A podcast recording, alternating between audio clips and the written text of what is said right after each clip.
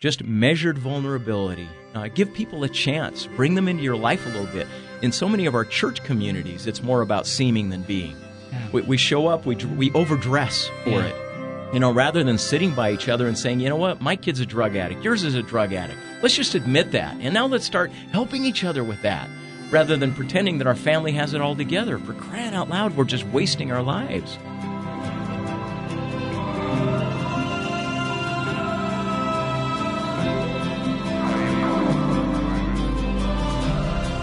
So excited about our guest uh, this week. Here is the purpose of the podcast What can we learn from each other? I personally believe that 99.3.7%, a vast majority of us are good and trying to do our best. Our guest this week will help us see that in a new and interesting light. We have a lot to teach each other. No matter our differences, my belief is that we're all a lot more alike than we often realize. A goal of this podcast is to elicit more compassion and less comparing to those around us. Another is to eradicate fear. We often let mistakes of the past or fear for an unknown future destroy our happiness and stunt our progress moving forward. These are the stories of people you may or may not have heard of that will change your life for the better. Today, I'm excited to have my good friend Joseph Grenny on the podcast with us. Thanks, Joseph, for being here. Been looking forward to it. One of the best. This has been a good hair day, I think, in the podcast booth. We've had some good guests with, you know, we had Jon Huntsman with good hair. Joseph Grenny has the same haircut and same great hair. I'm jealous of that because you know my haircut. Um, Joseph and I have been friends for quite some time, and that's Joseph's an entrepreneur, a successful entrepreneur. We'll talk a little bit about that. He's one of the co-founders of Vital Smarts. That's how I think we first met. Joseph has, was also kind enough to support uh, me and some of my startups with Peak Capital, Peak Ventures, investing in companies here in the state as well as uh, in different apartment projects across the country more importantly, um, Joseph and I have become friends and spoken about some really important things. I'm excited to extend that conversation today. Joseph is the founder of the Other Side Academy, or TOSA uh, for short. We had a homeless uh, homelessness forum there for the gubernatorial candidates while I was running for governor. I'll actually be there later tonight speaking to the students there. And I really want to talk about that. It's an important uh, subject that we're facing here in the Utah and, of course, across the world. So, Joseph, thank you so much for being on. How are you doing? Well, you know what? This, this takes me back to our very first lunch conversation. It seemed that we got deeper, more real, and more intimate 10 years ago in that first lunch conversation at La Jolla Groves in That's Provo, right. Utah. That's right. I have with most anybody I know. Oh, well, I appreciate that, Joseph. And this is an extension of that. I, there are so many good people doing so many good things in our state, and there's so much divisiveness in the media. I just want to put some good content out there. Make sure that people know a little bit of the good that's happening. And you certainly are a big amount of the good that is happening in our state. Thank you. Um, tell us about your. You're a four times New York Times best-selling author. You've spoken to a couple of crowds, I think. Once in, in a while. What's the biggest crowd you've spoken to? Gosh, uh, honestly, the, the biggest and frankly one of the most interesting as well was what's called the Global Leadership Summit. It's broadcast out of Barrington, Illinois, and uh, uh, it has an audience, a live audience of about 400,000 people. So uh, it, it's a, wow. a, religious leadership conference, and the big insight of Pastor Bill Hybels, who started it 35 years ago, was that if the Christian message was to go to the world, it required entrepreneurship. That really everybody with a church storefront uh, was an entrepreneur and had to learn to be a leader. So he wanted to get the best leadership content in the world and bring it to them. I'm telling you, I've been at the World Business Forum, at other elite kind of leadership things. This is the best produced, most wonderful content. I think they had Colin Powell there that day. They had Jack Welch. They had wow. little old me, and uh, what a what an incredible organization. Barrington, Illinois. Yeah, huh? yeah, just, just, outside of Chicago. Wow, that is so fascinating. That's interesting. Tell us a little bit about uh, your background. Where did you grow up, and how did kind of Vital Smarts come to be? So I was born in Ventura, California, yeah. and then uh, raised mostly in the Bay Area in Northern California. I was uh, a, a small kid that wished I was big. discovered early on that I was smart but not big, and uh, and unfortunately, all the way through the high school years, smart isn't rewarded as much socially as big. And and I think also because my parents uh, had a real sensitivity to the plight of those with struggles and challenges. I, I, grew up with that sensitivity as well. My father would come home from work, and he was a psychologist and a social worker, and and would would open up a little bit. And I also just saw the burdens that he carried uh, as he was a bishop and as he did his professional work, and and so that was a lot of my growing up years. We had a family of six. Uh, there were eight of us in a three bedroom house. Wow! And uh, we grew up having to learn how to get along. What brought you to Utah? I uh, eventually, after I, I, I served a mission. I, I, came back here to go to Brigham Young University. Okay. And uh, and fell in love with it. I tried moving back to California after I married and we had kids, but the, the, the family situation there just didn't feel the same as Utah. So we, we gravitated back. That's awesome. And you uh, have you always kind of been an entrepreneur? I guess I don't know exactly or can't recall the lead up to Vital Smarts. You know, tell us a little bit. Vital Smarts puts out awesome content, crucial conversations. A lot of you have probably heard of and read. That's a book that I've read and a couple of times. It's a great book. There are other, uh, like I said, Joseph is the author of four New York Times bestsellers. So, how did Vital Smarts come to be, and what's its mission, and you know, what did you love about it? Because I know you did love a lot of things about it. Yeah, well, the entrepreneurial track started at age eight selling Christmas cards door to door. And, you know, I was trying to scrap out a living and figure out how I could get money to, to buy sugar cereal because we didn't have it in our home. And uh, at age 17, I would drive down the, uh, the peninsula in the Bay Area in California and buy kit computers from a guy named Steve Jobs. Mm and uh, we'd have to You're take them me. and no, have to solder them together and then try to create software for them and sell them to business people. So that was the first real serious entrepreneurial activity. And so you've uh, always been entrepreneurial. Yeah. I what was Steve so. like? Uh, well, yeah, we didn't interact much. Would, yeah. I'd get a box of a couple of things. They didn't have a lot of time for me. They were yeah. kind of busy. It was pretty popular at the time. yeah. The uh, you just uh, hand off some boxes. Yeah, say, yeah. Good li- luck. Literally, it was pulling up to a garage, and you know, wow. we we'd scrape together as much capital as we could to buy a few because those were the hot products. And yeah. Uh, there are lots of names that have disappeared, but but that really gave me the opportunity as a 17 year old to penetrate these small businesses and learn about a doctor's office and a uh, an equipment rental place and a, a, stationery store, and and it was kind of an MBA at yeah. that point.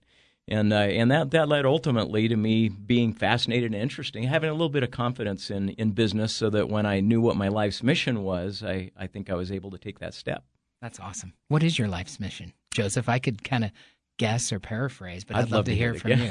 well, I'll go ahead and, and solve the mystery. Let me guess. It's not selling Christmas cards uh, door to door. It's maybe a little more than that.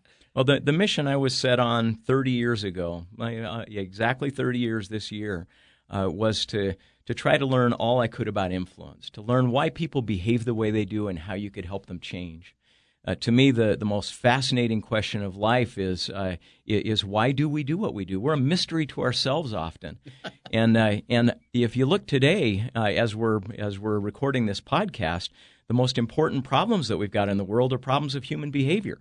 You know, the pandemic is a human behavior problem, and social problems that have to do with policing or, or human behavior problems, issues with the economy and getting back to work. They're all about human behavior.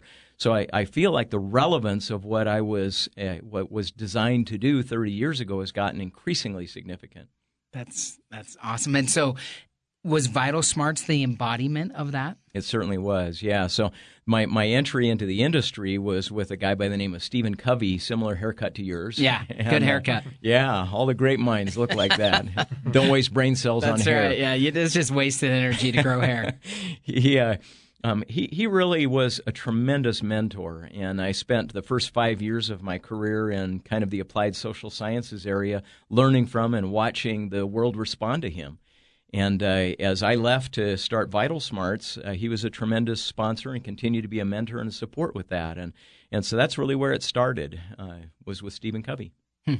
And Vital Smarts grew quite large. How long were you? And I know you're still active there and helping out. How long were you there, kind of full time, dedicated? So I'm still there nominally, uh, yeah. um, full time, but uh, about 25, 26 years. Wow. Uh, that, that was full steam, and then we sold to a private equity company about five years ago. And that's allowed me to spend some time with the Other Side Academy. Yeah, and I know that the Other Side Academy is really an extension of this human behavior problem. Completely correct? is, yeah. Okay, so the Other Side Academy, for those of you who have not heard of it, it, it's one of the most exciting things happening in the state, and I say that sincerely, and I've never said that on the podcast before. I I have spent time there a number of times. It is so exciting to spend time with these students who would otherwise be incarcerated, who are li- living and learning about self reliance and entrepreneurship and how to behave in life and kind of play within some rules so that they can have the best life that they possibly can. Tell us about this mission. I know you're passionate about it. It's right downtown in Salt Lake City, and I think that there are other academies springing up around the country as well. That's right. Yeah. So uh, we right now the the headquarters campus is on the corner of Seventh East and First South, downtown Salt Lake City. And who would have thought that a hundred felons could move into a neighborhood and the neighborhood would open their arms and welcome them? That's and awesome. it's it's not just because it's a liberal bastion or something like that. Anybody would be nervous having people with long criminal histories moving in. But the the police have shown that the crime rate has dropped in the neighborhood because the students are there. The the neighborhood is cleaner, it's safer. It's Why just would a that be? remarkable thing. Well, the, the the students are learning to be somebody they've never met before. What what got them to the other side academy wasn't drugs or crime or homelessness. What got them there was an inability to deal with life on life's terms. And what they do is spend two and a half years learning to live in a real community that has to be self reliant and solve its own problems. And we can break all that down here in a couple of minutes.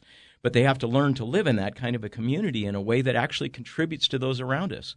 So adjacent to the Other Side Academy, as you're aware, are two assisted living centers. Mm-hmm. You know, talk about who would be petrified. you know, if if people with with our profile moved Yeah. in. And it's right near to the governor's mansion, Oh, for instance. I mean, right down from, yeah. Yes, and, and yet again, uh, what the students did from day one was offer service to the community. They clean up the neighborhood when snow needed to be cleared from walks. They were the first out there to clear the walks, and it's remarkably easy, even with a checkered background, to restore trust. All you have to do is consistently demonstrate goodwill, and that's what our students do every single day. Yeah, that is so cool. Um, have you found what I said at the top of the hour or the top of our discussion is true? That we're all a lot more alike than we are different. We're all infinitely different in many ways. But what we really want, whether you're at the Other Side Academy or in the governor's mansion or wherever else, is really a lot more of the same, a lot more alike in the behavior that you've spoken about that leads us either to either place or in the middle. Um, is is similar as well. Would you agree with that? I, I, I couldn't agree more. I probably would have said it and agreed in a shallow way five years ago. But in the last five years, spending time intimately with our students and hearing their stories, their path to brokenness, I start realizing I resemble it much more than I would have ever suspected. We're all broken. You know, we're we're all insecure. We're all anxious. We all have bad days. We all have failures, and we can all learn from each other. And uh, and boy, that's that's the the number one lesson of this incredible community. Do you think in Utah we're especially afraid of showing that that brokenness, or do you think it's the same? I, I know you've traveled to almost every country in the world. Do you feel like it's the same everywhere, or is there is there a special kind of hidden brokenness here in Utah? That's been my experience. But sorry, And that's you know uh, that that's why I applauded and encouraged you to do this podcast when you were asking for a little feedback on Yeah. it. The whole idea of getting us out of comparison is so is so critical. And the reason we're all stuck in comparison is because we're all trying to seem rather than be. We spend so much time trying to maintain appearance. We spend so much time trying to win approval from others. And at the Other Side Academy, all the pretense is gone and it is one of the most sacred and one of the most uh, most safe places in the world because there is no effort spent on pretense. If the rest of us could get that lesson, the, the world would work because we are all basically struggling with the same things. Michael, is it bad form for me to take notes during a podcast? Absolutely not. because that's what I'm like doing. is Jo- don't you want to find yourself wanting to take notes? I love it, Joseph. Seem rather than to be. How do we do that? You teach that every day to these criminals, students. Um, how does how do the the people that are living their lives every day here in Utah that are listening to the podcast or around the world and country, how, how do we do that? Like, what are a couple easy first steps or key points in that? I, I, th- I think that the, the baby steps toward a culture of intimacy in the world uh, are, are measured practices of vulnerability that that unless you and I, it's just like that first conversation you and I had ten years ago, and you were very open about some things you were struggling with and some some real existential questions that were on your mind, and I I hope I reciprocated. Yeah. And I think the connection happened so quickly between us because we both did that. Yeah. We're watching people who have spent decades sometimes in prison who come into an environment and uh, and they are terrified of vulnerability. These aren't people that are touchy feely. And you know, you, you spend time in prison, you don't open about mommy and daddy and the things that happened to you when you were little. But here they are in this environment where that's expected and where that's the norm. And at first they're suspicious, but pretty soon they start to let down their guard. And when it comes out, it just gushes. And the feeling of connection is almost immediate. And that's what the rest of us need to learn to practice as well. Just measured vulnerability. Uh, give people a chance. Bring them into your life a little bit. In so many of our church communities, it's more about seeming than being. Yeah. We, we show up, we, we overdress for Yeah. it. You know, rather than sitting by each other and saying, you know what, my kid's a drug addict, yours is a drug addict. Let's just admit that. And now let's start helping each other with that rather than pretending that our family has it all together. For crying out loud, we're just wasting our lives. Yeah. Oh my. I love this, Joseph. Did that make you ten years ago? We were La Jolla Groves. I remember it. And I, did did the uh, vulnerability of our did that make you nervous? Did that make you um, uncomfortable at all? Because we didn't know each other that well, and I do remember being very open with you. Uh, it, it didn't. And uh, and I think at that at that point in my life that I'd experienced it enough that I knew that that was the path to something wonderful rather than something terrifying. Now, now of course, if you let people in, they could use it against you. If there's if they're dealing with their own brokenness and they decide to use that as uh, as commerce for some nefarious end, you know that could happen. But the truth also is nobody can hurt you without your consent. So vulnerability isn't as risky as we sometimes think. If uh, if they decide to traffic in something that you shared in a way that that is hurtful to them, that's the only person it hurts. Yeah. So one of the questions that we're asking on this on this podcast is life lessons learned. You know, how would you sum up life? I feel like we've gotten 10 of those already here in the first 20 minutes or 15 minutes. Is there anything else, Joseph, that you, anything that burns inside of you that you'd like to share with our listeners? How would you kind of sum up your life thus far or things that you've learned? And again, you've shared more than enough already, but if there's anything else, we want it. Oh boy, I, uh, I, I I've got so many battle scars. You know, I, I I think one one of the most important things that that hopefully creates more comfort for all of us in being vulnerable with each other is realizing that our mess is our mission. That that really the reason you're on Earth uh, is defined so often by some of the messes that your life gets involved with. Uh, we we have a son who uh, about 12 years ago I, I discovered one day was using heroin, and uh, that that was one of the most crushing feelings I've ever. I, I couldn't breathe, and uh, because you know heroin that's a big word. Yeah. And, Scary uh, word. Yeah, it's a terrifying one. And you know, here I am from this little safe middle class neighborhood in Provo, Utah, and uh, and you know, you don't use the H word in, in my neighborhood, and here it was in the middle of my family, and uh, that horrible, awful, dread experience that began that day became part of the mission that is one of the most joyful and wonderful parts of my life today. And I think that's true of all of us. So why are we hiding it? Why are we hiding the mess if that's part of who we're here and part of what we're supposed to be? Yeah, I love that, and I appreciate you sharing with that. And um, it's just so refreshing, and uh, we all struggle in different ways with our brokenness, like you said. I, I think one of the hardest things, and again, it's what you're doing at Tosa, but I think we lack the skills to go from our mess, not creating a bigger mess, although that happens at times, but having it inform our mission and become part of our mission. Obviously, you've taken tragedy or hard times in your life and you've turned it into something where you're blessing hundreds and thousands of people's lives. How, how do you do that for for someone who's listening that's struggling whether it's a drug addiction or whatever else they may be struggling with everyone who's listening is struggling with something how do you turn that into a mission I, I, think there's a, a, a tacit doctrine that, that we all we're all we all suffer from, and we, we don't even realize we suffer from it. It's hidden from our view, but it's there, and that is that the circumstances of our lives define our worth. We believe that that's true. So if I have a high net worth, that means I have a high personal worth. If my kids are doing really well, then that means I'm a great human being. If my job is going well and my boss loves me, then that must be mean I'm kind of decent and and deserve some self-respect. It's so flatly false. I mean, from the time we're born, from the time you held your first baby, the baby had done nothing right? that, that, infant had not yeah. contributed anything to the planet. No. And yet you you sensed a worth there. You adored that child. And and somehow we lose that truth starting that day. We start to have this conditional sense of the, the deserving of respect that any human being has, especially ourselves. And that's why we're so unwilling to be vulnerable. That's why when we have a mess, we think that we have to hide it from the rest of the world because it means something about us. The only thing that does is our response to it. It's our willingness to endure it, to step up, to turn it into something meaningful, to contribute to the planet. That's the only thing that determines whether we have value in the world or not, not what's happening to us. I, I don't ever find myself having a challenge with an interview. I am with this one because I am so locked into what you are saying. And it is so good, Joseph. Sorry. Thank you. It's just so meaningful. I love what you're talking about.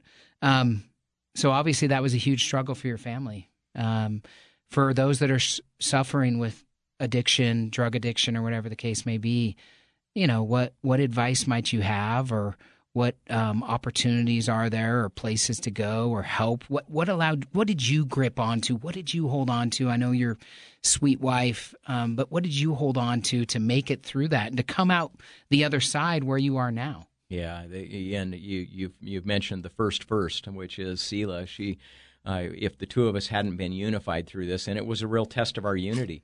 I mean, every couple has challenges in determining what to do with children, but when somebody is so far off the path, there can be even more conflict. You know, when they come dragging home uh, high out of their mind and are going to be homeless that night, do you let them in or don't you? You know. And uh, the, the, these are critical moral decisions and, and decisions that have profound implications for how you're influencing that, that child as well. And so, yeah, sticking together between the two of us was significant. My, my faith was significant as well. The fact that I believe that my responsibility to my children goes far beyond this life uh, really gave it a different context. And it gave me a sense of hope because I would see some of the colleagues, if uh, if you call them that, of my son, who would die, uh, who would die of an overdose, and we were always waiting for that call to come, when it was going to be the the, the hospital or the coroner who was calling and saying we found him and he's dead, and uh, and that kind of dread is difficult to overcome unless you have a bigger context for uh, for what you're dealing with. Yeah, you're you're bringing back to mind one of the saddest and hardest experiences of my life. I was a young uh, bishop in my late 20s or maybe 30, there was a young man struggling with uh, drug abuse who OD'd and died. And I presided and led this funeral, and it, that is an experience I will never forget. Mm-hmm.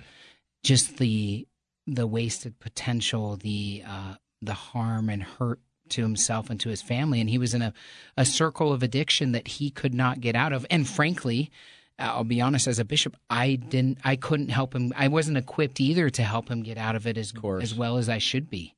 Uh, I'll never, I'll never forget that. Um, but let me ask you, as as you know, as you were in the funeral, was there any hope at all? There was hope. I'm a very optimistic person. There was hope. Um, I think just seeing his smiling face, you know, even on the pictures of, him, you know, like I don't think addiction defines who we are. Mm. I don't think ad- addiction defined who this young man was. He was he was less than ten years younger than me. I mean, I was a young man. Mm. Um, but so I did have hope, and I, I, knew the family. The family was obviously devastated, uh, but I, I also knew that there were other addicts in the audience. Right, his friends. That's right. That were seeing what had happened, the effect of his decisions, and um, I think that there was hope for those people, and and potentially that was a little bit of a springboard to hopefully getting help and overcoming. Yeah. yeah, your your your mess is your mission, and you know that was a mess that you got thrown into the middle of, and uh, and I'm sure that you were better suited to serve whoever the next people were that struggled because of it. Yeah, that's that's for sure. Um, What are you passionate about right now? I, I think I can answer. I think I know. tell, tell us more about the academy and, te- and and whatever else. What are you excited about? And and how could we help you? How could someone who's listening to this podcast learn about the Other Side Academy? How could if they need help? How could they look into that if they're interested in contributing and are helping in that way? You know, t- tell us about how we could help. Well, thanks for throwing me into that briar patch. yeah, there, there are so many ways that people can connect with the Other Side Academy. First and foremost, go to theothersideacademy.com, learn about it because everybody knows somebody that needs it. Yeah. And uh, we have a place called The Bench that you're familiar with. Yes. The Bench is the access to the Other Side Academy. And what my wife and I love about The Bench is it is completely open to anybody. Nobody pays. The Other Side Academy is free. And so you stay for two years, three years, four years, whatever it takes for you to figure your life out, and it costs you nothing. It costs nobody anything. There's no insurance, there's no government, there's no anybody that's paying for this other than the student's own industry. And so learn about the bench, figure out where it is, and get the people there that need to be there. And the bench is the idea you can walk in anytime and you sit on the bench. You just sit and you're there. there. That's right. As soon as you sit down, we know that you want an interview, and you'll have an interview as soon as we think that you're ready for one. This is so great. And, take us a little bit through the process. So there's an interview. You decide who's allowed to come in or not. Yeah, one of the unique things that uh, that people experience when they first try to get into the Other Side Academy, if you're walking in off the street, so many come from jail or from prison, but if you walked in off the street, sat on the bench, the interview will be conducted by peers. So it's it's just older students in the house or people that are a little further along in the process than you are, and uh, their, their BS meter is uh, the most refined in the world. So if you're just trying, So it's to, not you or Tim. It's not one of the administrators or absolutely not. Okay. I'll sit in occasionally because I want to participate and express my support, but the real discernment is done by people who might have been a year or two years already at the Other Side Academy. And they're going to ask you some pretty tough questions. They're going to ask you to tell your life story, and they want to hear do you really have some fight in you for changing your life? Because if you don't, and all you want is three hots and a cot, if you're just trying to get off the street for a few days and, uh, and get clean, uh, we're, we're not for you. So, so that's a real significant and a and a, a very sometimes aggressive dialogue back and forth as they're trying to shake you out and see if you're for real. Uh, that's step one. Yeah. The uh, the other side academy is going to new markets. I'm, I'm speaking in business terms. You sure are.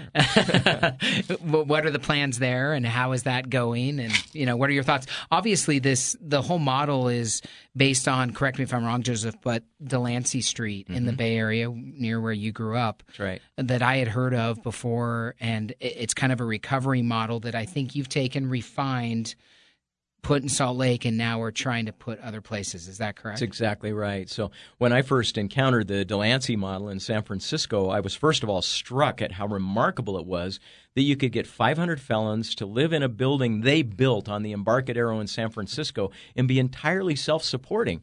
And uh, literally, they've saved over $2 billion in incarceration costs from the state of California. The Other Side Academy has saved over $30 million in incarceration costs for the state of Utah so far. And these students, rather than costing $30 million, have produced $10 million in income over the past five years. So, you know, wrap your mind around that. So, uh, as I saw that, it, it it stayed with me after I'd written about it in our influencer book, and I kept prodding them and saying, "Why are there not more campuses?" You know, in the state of Utah, we got people leaving prison and jail and living on the streets every single day that need this same kind of opportunity. So, so I, I tried to nudge them into into scaling more, but it wasn't happening. And so, you know, what good entrepreneurs do is you go solve the problem yourself. So we decided we were going to try to create a pilot campus and just see if we could do one. yeah. And if you could do one, then maybe you can do two, and then two, then four, and eight. And, and so the place we're at right now is we've got a, a campus with a very strong leadership team. And as graduates come out who want to continue to do this kind of work, they have an opportunity to go to the next city and the next. So we have a campus in Denver that now has 35 students. And the beauty of it is there are men and women there now who came out of Utah jails who are now going into Colorado jails and bringing people out. Wow. And they're running. and they're running they're they're running the facility. They're running the campus. And we've now got a cadre that's preparing to go to San Diego. That'll be the third campus. And we've got three or four other cities that are lined up behind them and waiting their chance. So uh, the goal is to have a bench in every city in the world that wants one um, I hope I live long enough that we can respond to that but one way or another we'll have it on that trajectory before I take my last breath Well, Joseph, that would be awesome. A bench in every city. I love that. Obviously, this costs money. Um, you know, um, how how is this funded? How, I mean, I know that you put a lot of again using seed capital into Yeah. the business, you and your partners. That's right. Uh, but if there's a wealthy donor listening or potential donor, how, how do you do you accept donations? How does that work? Um, there's no government assistance either. That's correct. So you're saving millions and billions of dollars and not taking a penny. That's exactly right. This is the model. Hallelujah. You know that. How do you do that, and how could someone help? Yeah, so I the, we we want this to grow as fast as it can, and the kind of uh, resources we need are startup capital. So it really is just startup capital costs. So the initial real estate and a little bit to get it going. Within a, a year to a year and a half, any campus is self-reliant. It's completely financially self-reliant. So it will never have to do another kind of fundraiser. There's no operational fundraising ever done.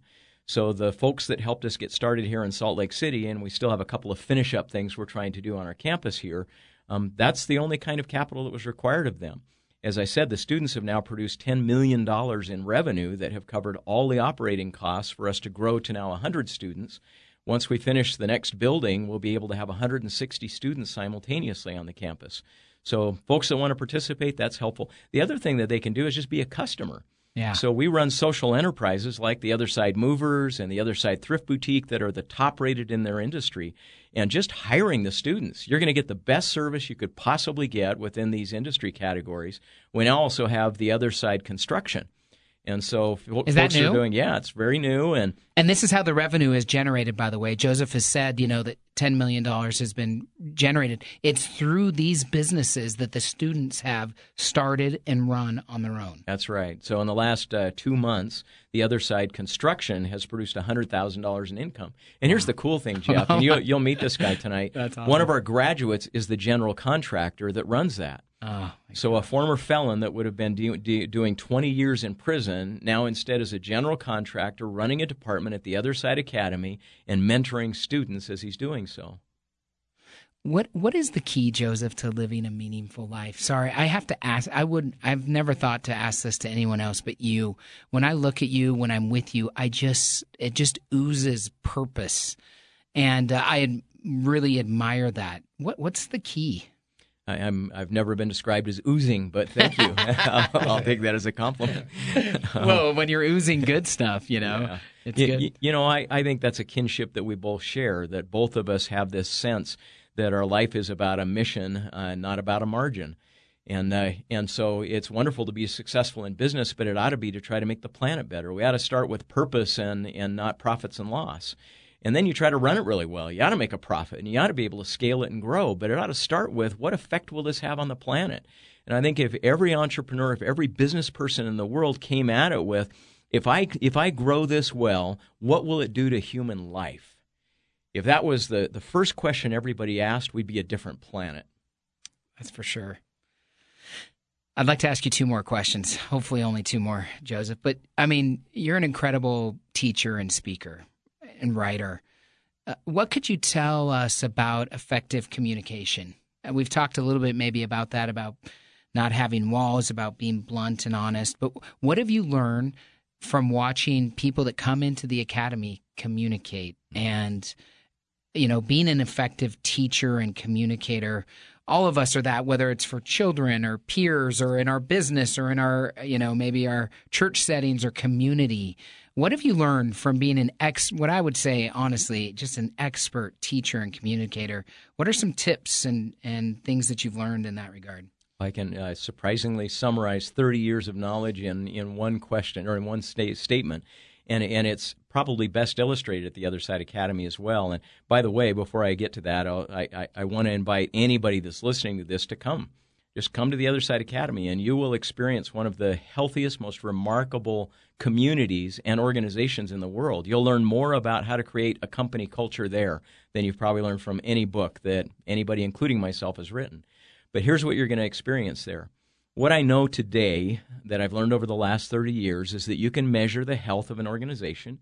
You can measure the health of a relationship. You can measure the health of a team by looking at one simple thing. And that is the average lag time between when people see it and when they say it. between when they feel it and when they express it, between when they think it and when they discuss it. That lag time is the measure of health of any social system that you're interested in. The longer the lag time, the more the mischief, the more the politics, the more the mistrust, the more the pettiness, the more the games. The shorter the lag time, the quicker the problems get solved. And at the Other Side Academy, the lag time is as close to zero as any place I have ever seen.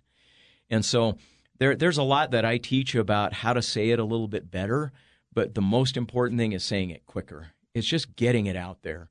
And even if you say it in a clumsy way and people are a little bit offended, you can fix it. You can recover from that. Just get it out in the open. Get the truth out there. So so organizations at the end of the day have to decide which of two values they prize most, truth or power. and you only get to pick one. Mm-hmm. If you're about power and it's about who says it, not what's said, then then you're you're fundamentally corrupt. In most organizations, that's how it is. You can't say it to the boss. You can't say it upward. You wouldn't say it to a peer. They might get offended. You're measuring it so the lag time gets longer and longer and longer because this is a place that's about power. If it's about truth, everything gets better. I just am doing a standing ovation here and I am taking notes. You know me, Joseph. I'm kind of a truth teller. And uh, I, I have felt misunderstood at times in my life. I, I think we largely live in a passive aggressive type culture. And uh, so, what are some tips or tricks now about saying it a little better or nicer? Um, that's something I feel like I could work on. I'm, I'm working on it proactively, trying to be better. You've probably seen some evolution over the last decade, but um, what are some some tips that you would give? You know, one of the most remarkable things that's happening right now as we speak, probably a million places across the world, is people are walking into an office and then laying down on a table and allowing somebody to take a sharp object and cut into their bodies. These people are called surgeons, and we'll allow them to do that. We'll allow them to inflict pain on us. And why? Because we trust them, because we think we're safe with them, because we think they mean us well. So we're willing to, to do hard things and to take pain if we think the other person cares about us. The key to communication is, is safety, it's psychological safety. You can say almost anything to almost anyone if they feel safe with you.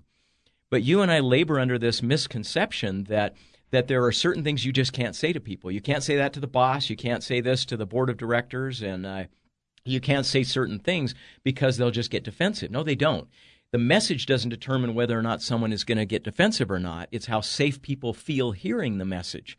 So if people can learn that in communication you have to manage two variables. The first is the truth, getting the truth across persuasively, but the second is psychological safety. And if you if you take your eye off one of those two, you you've you've blown the whole communication. Your job is to learn to do both. And in the Crucial Conversations book, if I can do a sales pitch for it, no, that's great. They're, they're wonderful skills that all of us will recognize as you read them because people that we feel safe with do them all the time. But learning to do them consciously and overtly helps you to, to open the lines of communication about things you've previously thought you couldn't talk about. This has been such an impactful and insightful conversation. Joseph, I'd like to end it this way if you have a couple more minutes is there a story that you? I feel compelled to ask you if there's a story, maybe maybe from the Other Side Academy or something else that you would like to tell to maybe end end this uh, episode with a, an impactful and important story of change or hope. Yeah, there there, there is. I, I, think all of us are, are just a few sources of influence away from either disaster uh, or from, from achievement. And we watch that all the time.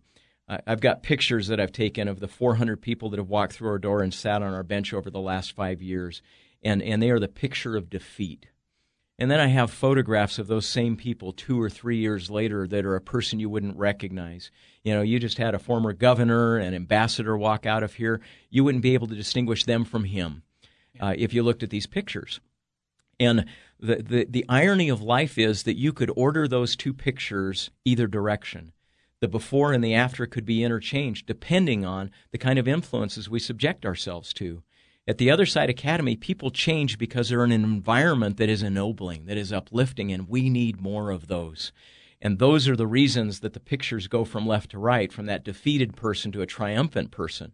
But people that are triumphant and have every potential in the world can go the other direction as well, and they do it all the time. And we see them across the streets of the United States and in our jails and prisons and it's because the system doesn't work. We got work to do. We do have work to do, Joseph, and you're one to get it done. Thank you so much for your friendship. Thank you for sharing today on the Us podcast. You embody why I'm doing this podcast. You embody goodness here in the state, the good things that are happening. If you have not heard of the Other Side Academy, please take some time to check it out. Joseph, I, I could spend all day with you Me all the too. time, even if it's on a golf course, which I hate golfing, but I will golf with you, Joseph. Let's do it again. okay. Thanks. I have never taken so many notes in a podcast in my life. And I was the interviewer, as I have here with Joseph Grenny. He embodies so much of the good that is happening around the world by entrepreneurs, by those that are willing to take risks and to follow their missions. I like how he spoke about our mess becoming our mission. I know that he has had, you know, personal pain and struggle um, in his family with drug addiction, like he shared, and he has turned that into a powerful purpose in the Other Side Academy. That is one of the most inspiring places in the entire state of Utah. I'm excited it's going to Denver and San Diego next. Thank you so much for listening. I hope that you were uplifted. I know that I sure was. We hope you've enjoyed this episode of the Us Podcast with Jeff Birmingham. Please help us grow by leaving a rating and review and subscribing at your favorite podcast platform. Also, tell your friends and share on social media. See you again next week.